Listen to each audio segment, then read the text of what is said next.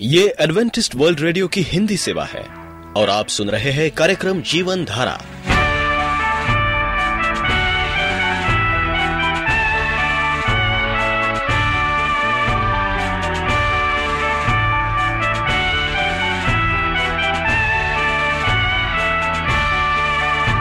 कार्यक्रम जीवन धारा सुनने वालों को मैं स्मिता और मैं अमित। हमारा प्यार भरा नमस्कार।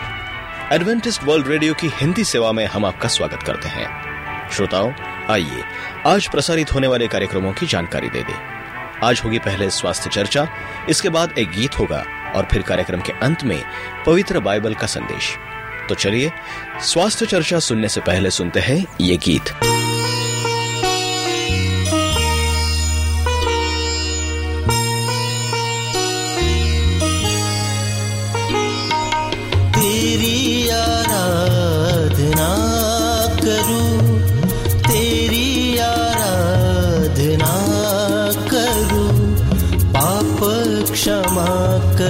जीवन दे दे, दया की याचना करूँ तेरी आराधना करूँ, तेरी आराधना करूँ। पाप क्षमा कर जीवन दे दे, दया की याचना करूँ।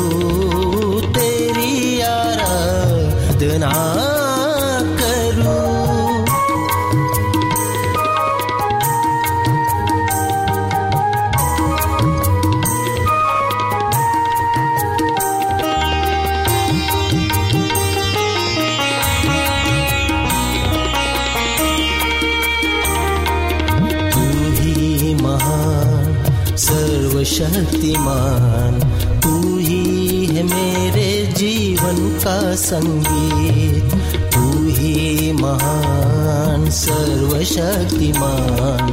तू ही है मेरे जीवन का संगीत। हृदय के तार छेड़े झनकार हृदय के तार छेड़े झनकार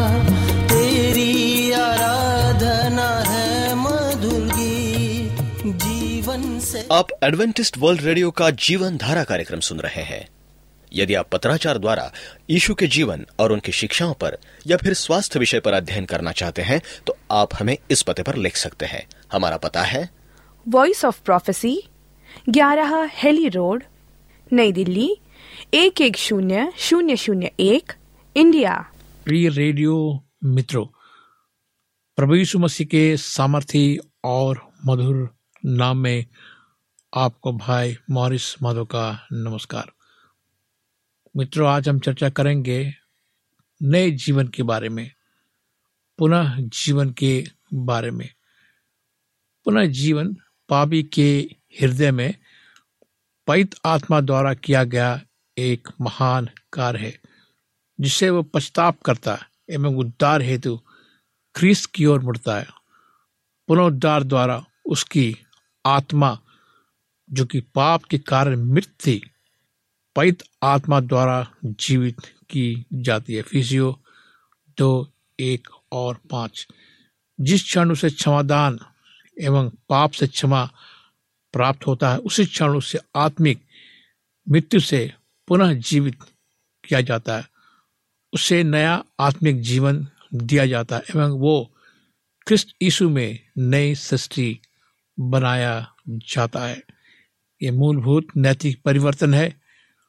उस व्यक्ति का जो जान बूझकर पाप कर रहा था एवं आत्मिक परिवर्तन उसका होता है एवं परमेश्वर के चरित्र का भी संभागी होता है। दूसरा पत्रस एक चार।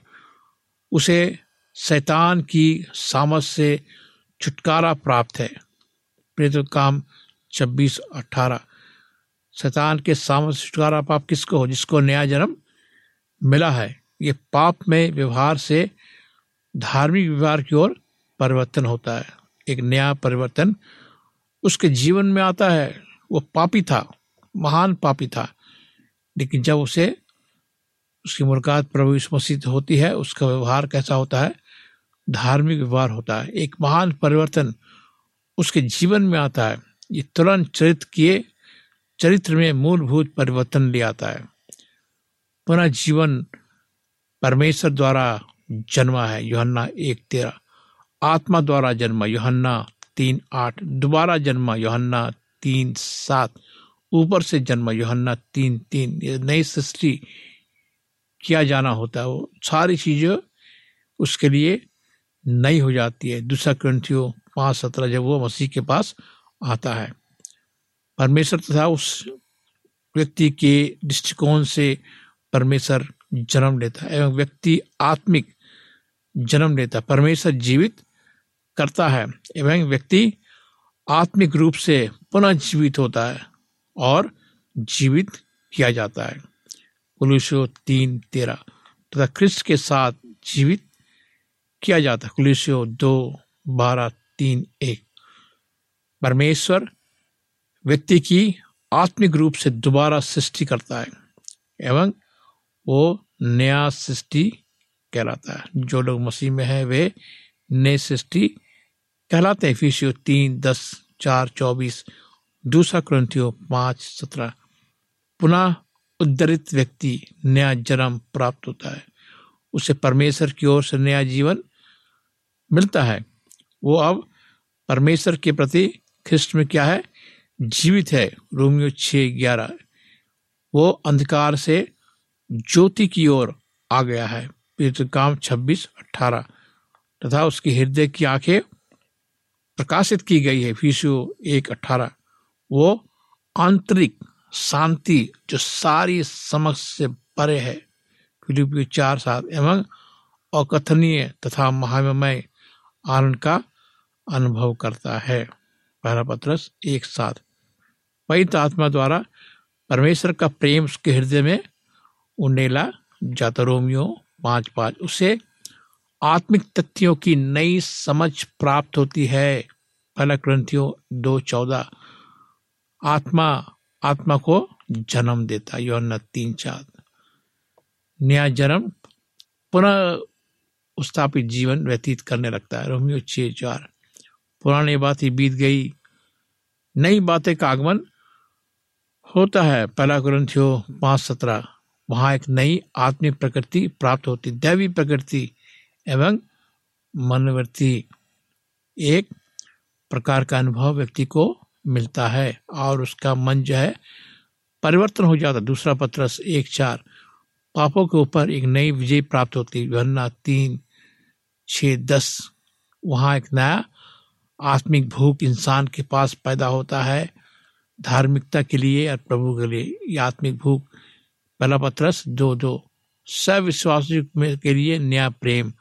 योहन्ना तीन, चौदह। जो विश्वासी है, हमारे जो परमेश्वर में, मसीह में जो भाई बहन है, उसके प्रति एक नया प्रेम हमारे अंदर उत्पन्न होता है। मसीह के सामने एक नया आत्मिक आत्मविश्वास पैदा होता है, परमेश्वर के सामने। जोहन्ना तीन इक्कीस।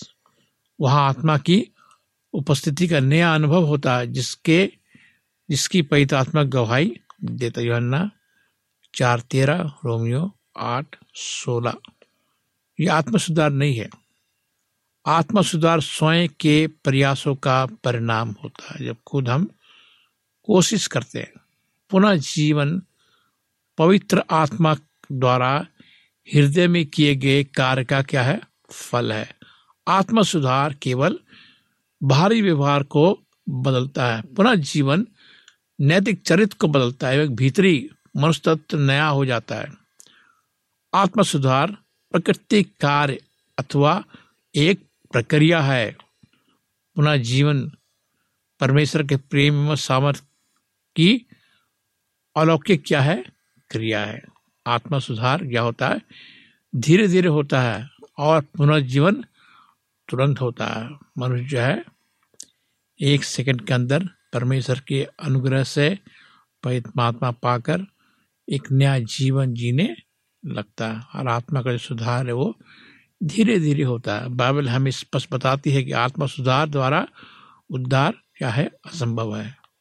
उद्धार हमें नहीं मिल अगर हमने अपने आप को सुधार भी लिया और नया जीवन नहीं मिला परमेश्वर का अनुग्रह हमारे जीवन में नहीं है तो हमें उद्धार नहीं मिल सकता। है अयुब चौदह चौदह, जरमया तेरह तेईस, गलतियों दो सोलह, तैतीस तीन पाँच। बपतिस्मा परमेश्वर उसके अनुग्रह द्वारा नए जन्म प्राप्त विश्वासी के हृदय में किए गए आंतरिक कार्य की बाहरी गवाही है। इसे पुनः जीवन के पश्चात किया जाना चाहिए। योहन्ना तीन पाँच तीतुस तीन पाँच। परमेश्वर के वचन के शुद्ध करने की सामर्थ्य की ओर इंगित करता है। आत्मिक शुद्धि या बदलाव। पवित्र आत्मा द्वारा हृदय में परमेश्वर के वचन को लागू करने से होती है। योहन्ना पंद्रह तीन पाँच, छब्बीस। ऐसा कोई भारी धर्मस्थान नहीं है जिसके द्वारा आत्मिक बदलाव हो सके तथा जो आत्मिक जन्म, शुद्धता का जीवन दे सके। पहला ग्रंथ चार पंद्रह।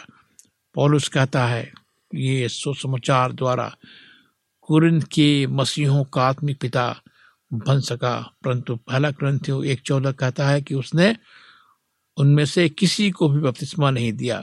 उन्होंने बपतिस्मा द्वारा आत्मिक जन्म नहीं प्राप्त किया। मेरे दोस्तों, मैं आपको बताना चाहता हूँ, अगर आप बपतिस्मा लेते हैं तो आपको शायद आत्मिक जन्म प्राप्त ना हो। अगर आप तैयार नहीं है, बपतिस्मा से पहले अगर आपने पाप की क्षमा की प्राप्ति नहीं प्राप्त की, अपना जीवन को परमेश्वर के अनुग्रह से, उसकी शक्ति से सुधारा, क्योंकि हम मैंने आपको बताया कि आप अपने शक्ति से, बाइबल कहती है, हम अपने आप को सुधार नहीं सकते जब तक परमेश्वर हमें ना बदले। और बदलने का एक ही फॉर्मूला है, वो है, हमें अपना जीवन किसको देना है? परमेश्वर को देना है।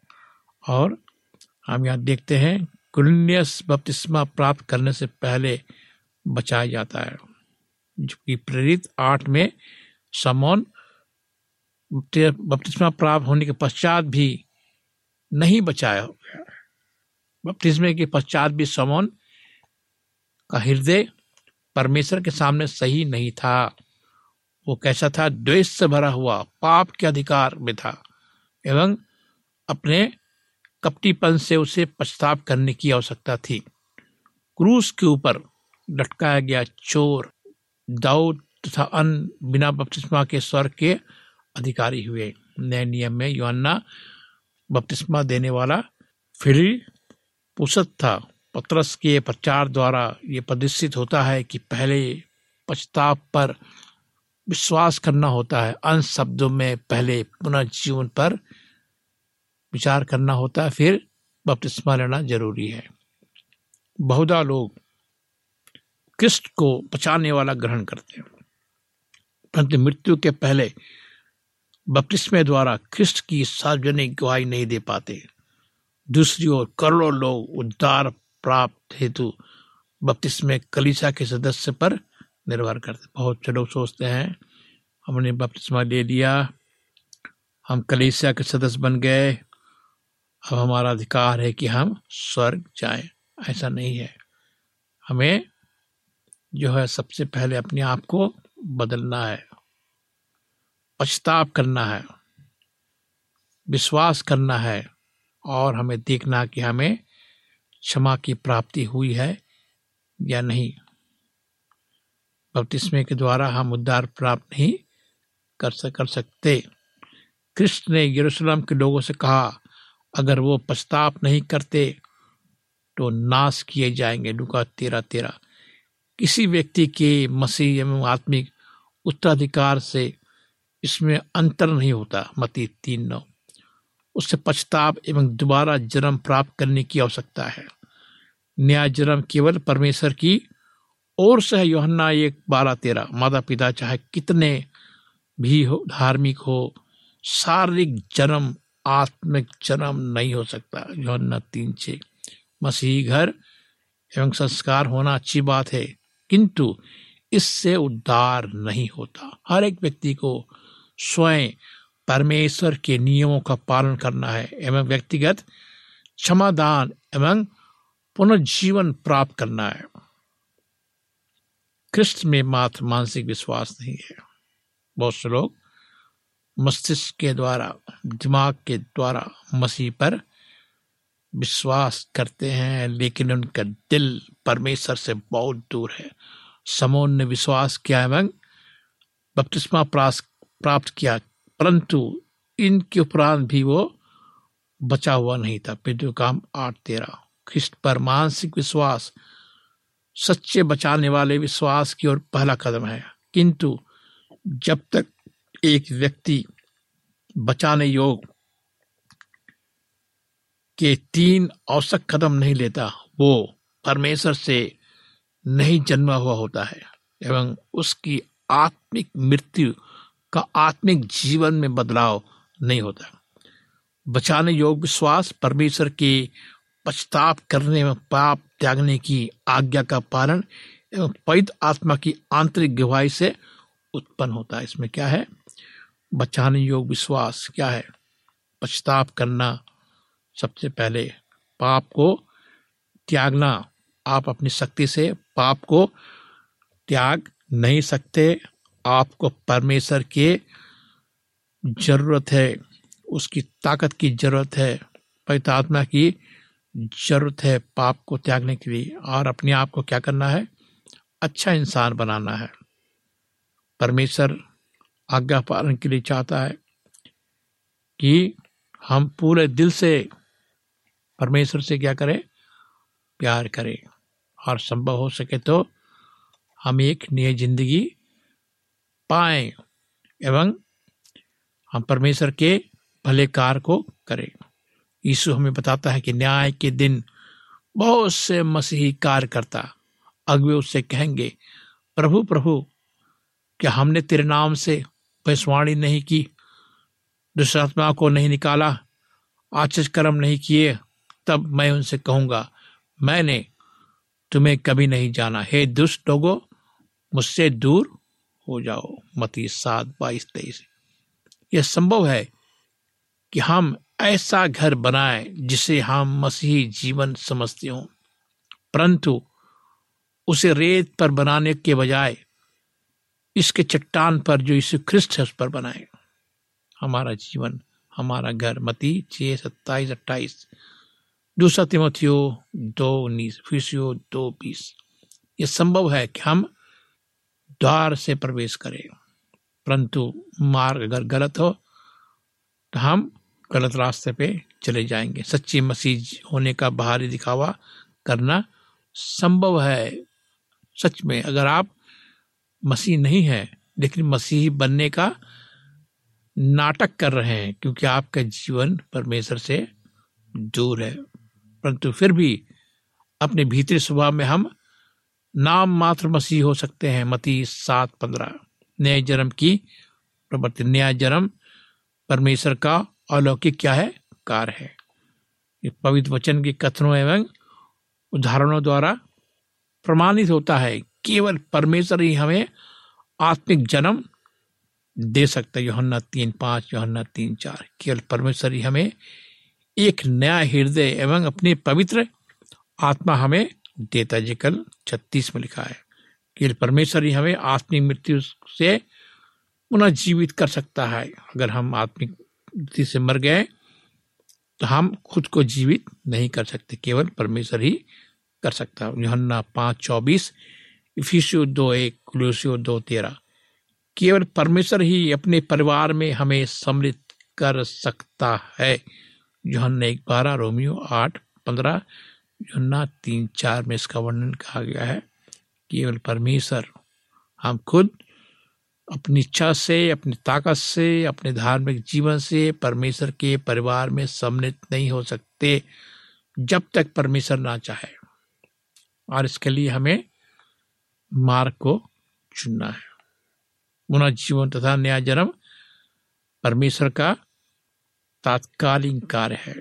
इसके ग्रहण किए जाने के तरीके से प्रमाणित होता है। विश्वास द्वारा विश्वास द्वारा कोई भी वस्तु हमारे लिए उपलब्ध हो सकती है।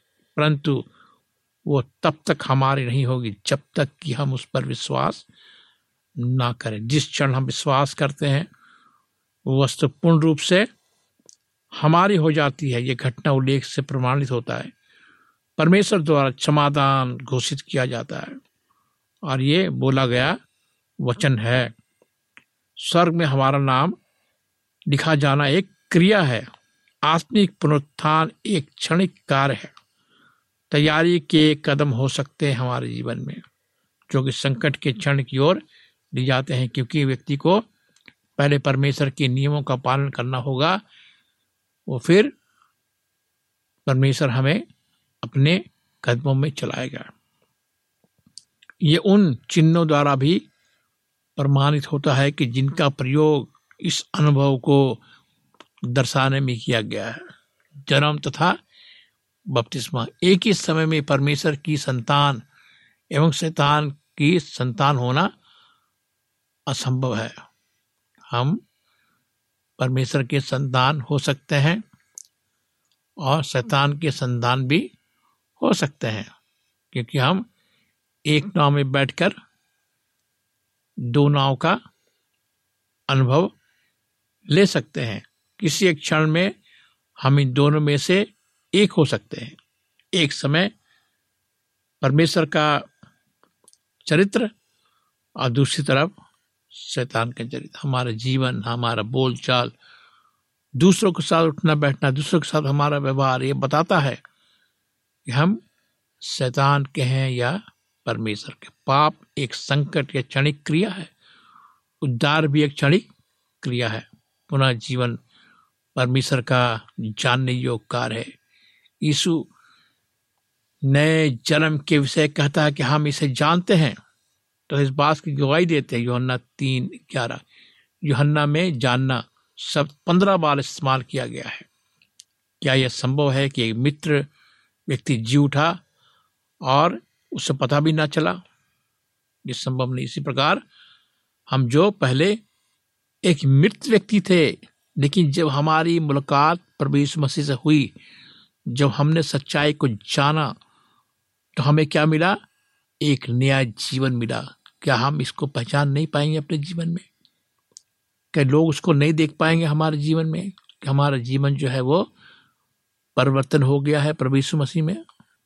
ज़रूर, लोग पहचानेंगे और हम भी खुद महसूस करेंगे कि हम परमेश्वर से कितने करीब हैं या कितने दूर हैं, क्या यह संभव है कि एक बालक उत्पन्न हो और इसका कोई प्रमाण ना हो? एक दत्तक पुत्र अपने अधिकारों का प्रयोग कैसे कर सकता है? अगर उसे इस बात का निश्चय ना हो कि वो पुत्र है दंड दूर कैसे होगा? अगर व्यक्ति ये न जाने कि उसे क्षमादान दिया गया, रोमियो आठ एक, हमारी परमेश्वर के साथ शांति कैसे स्थापित होगी? यदि हम ये न जाने कि हम दोष मुक्त किए गए हों एवं इसके उपरांत भी दोष महसूस करें। रोमियो पाँच एक। जिस उद्धार को हमने हमें देने हेतु प्रभु मसीह की मृत्यु हुई, वो इतना ध्यान देने योग्य है कि कोई भी व्यक्ति जान सकता है कि वो बचाया गया अथवा नहीं है। हर एक व्यक्ति जान सकता दुनिया में कोई ऐसा व्यक्ति नहीं है वो अपने जीवन में अपने जीवन के कार्य में, रोज़मर्रा के जीवन में, वो जानता है कि वो बचाया गया या नहीं। बाइबल में हमें बहुत स्पष्ट प्रमाण देती है, जिसके द्वारा एक व्यक्ति जान सकता है कि उसने नया जन्म का अनुभव किया है अथवा नहीं।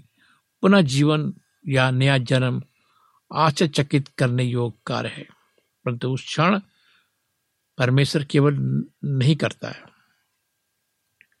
ये परमेश्वर के अलग अलग कार्य हैं, जिसका दोष मोचन होता है पाप की क्षमा होता है, वो दोष मुक्त हो जाता है, जो पुनः जीवित किया जाता है, उसी क्षण पूर्णता जीवित किया जाता है। दोष मोचन की आवश्यकता व्यक्ति के दोष के कारण होती है। पुनः जीवन की आवश्यकता उसके आत्मिक मृत्यु की एवं परमेश्वर की आत्मा की अनुपस्थिति की वजह से होती है। एक व्यक्ति के परमेश्वर के संतान न होने एवं उसके परिवार का सदस्य न होने के कारण से होती है। ये तीनों भिन्न प्रवृत्ति के हैं, सिद्ध हैं, तथा परमेश्वर द्वारा विश्वास की ही क्रिया से जिस क्षण विश्वास किया जाता है, उसी क्षण हम बचाए जाते हैं। परमेश्वर हम पर अनुग्रह करता है। इसके अलावा पुनः जीवन के क्षण एक प्रारंभिक पवित्रकरण होता है। उद्धार पहले व्यक्ति के पाप कार्यों द्वारा हुए प्रदूषण उसी क्षण दूर किए जाते हैं। जिस क्षण उसके पाप में विचार, शब्द एवं कार्य का क्षमा किए जाते हैं। परमेश्वर के खतन है जो पुनः जीवित करता है। याकूब एक अठारह, पहला पत्रस एक तेईस, पच्चीस, पहला ग्रंथियों चार, पंद्रह, योहन्ना, पंद्रह, तीन। हमें परमेश्वर क्या करता है? पवित्र करता है अपने लहू के द्वारा। हालाँकि व्यक्ति के पाप कर्मों द्वारा जमा हुई गंदगी क्षमादान नए जन्म के क्षण ही दूर की जाती है। एक गहरी सुत्ता एवं मूल पाप से संपूर्ण पवित्रकरण की आवश्यकता होती है। ये संपूर्ण पवित्रकरण परमेश्वर के अनुग्रह दूसरे मुख्य मार्ग के द्वारा होता है। परमेश्वर के अनुग्रह के पुनर्जीवन एवं प्रारंभिक पवित्रकरण के प्रथम मुख्य कार्य द्वारा पाप तथा परीक्षाओं के ऊपर विजय पाने वाने की एक स्थिति है। हम पाप पर विजय प्राप्त करते पाप में प्रकृति के बजाय आत्मा के अनुसार जीवन व्यतीत करने की रोमियो आठ चार। मेरे मित्रों, में आपको बताना चाहता हूँ कि परमेश्वर आपसे प्यार करता है। वो चाहता है कि आप एक नया जीवन प्राप्त करें। एक आनंद का जीवन प्राप्त करें कि आप इसके लिए तैयार हैं, कि आप चाहते हैं कि परमेश्वर आपके पापों को क्षमा करे, आपको दोष मुक्त करे, और आप ये महसूस करें कि पवित्र आत्मा आपके जीवन में कार्य कर रहा है तो आपको आपने नया जीवन का अनुभव किया है। आइए हम प्रार्थना करें। प्यारे परमेश्वर पिता, हम आज तेरे पास आते खुदावन अपने गुनाहों को लेकर। हम चाहते प्रभु कि तू हम सबको एक नया जीवन दे। एक नया अनुभव दे प्रभु मसीह में। हम जान सके खुदावन कि यीशु मसीह के बिना हमें कोई नया जीवन नहीं दे सकता। हम अपने जीवन को प्रभु तेरे हाथ में सौंपते हैं। इस प्रार्थना को प्रभु यीशु मसीह के नाम से मांगते हैं। आमीन। मित्र, आप हमें कभी भी पत्र लिख सकते हैं। अगर आप बीमार है, उदास हैं और समस्याओं से घिरे हुए हैं, आप हमें फ़ोन करें। पत्र लिखें मैं आपके लिए प्रार्थना करूँगा।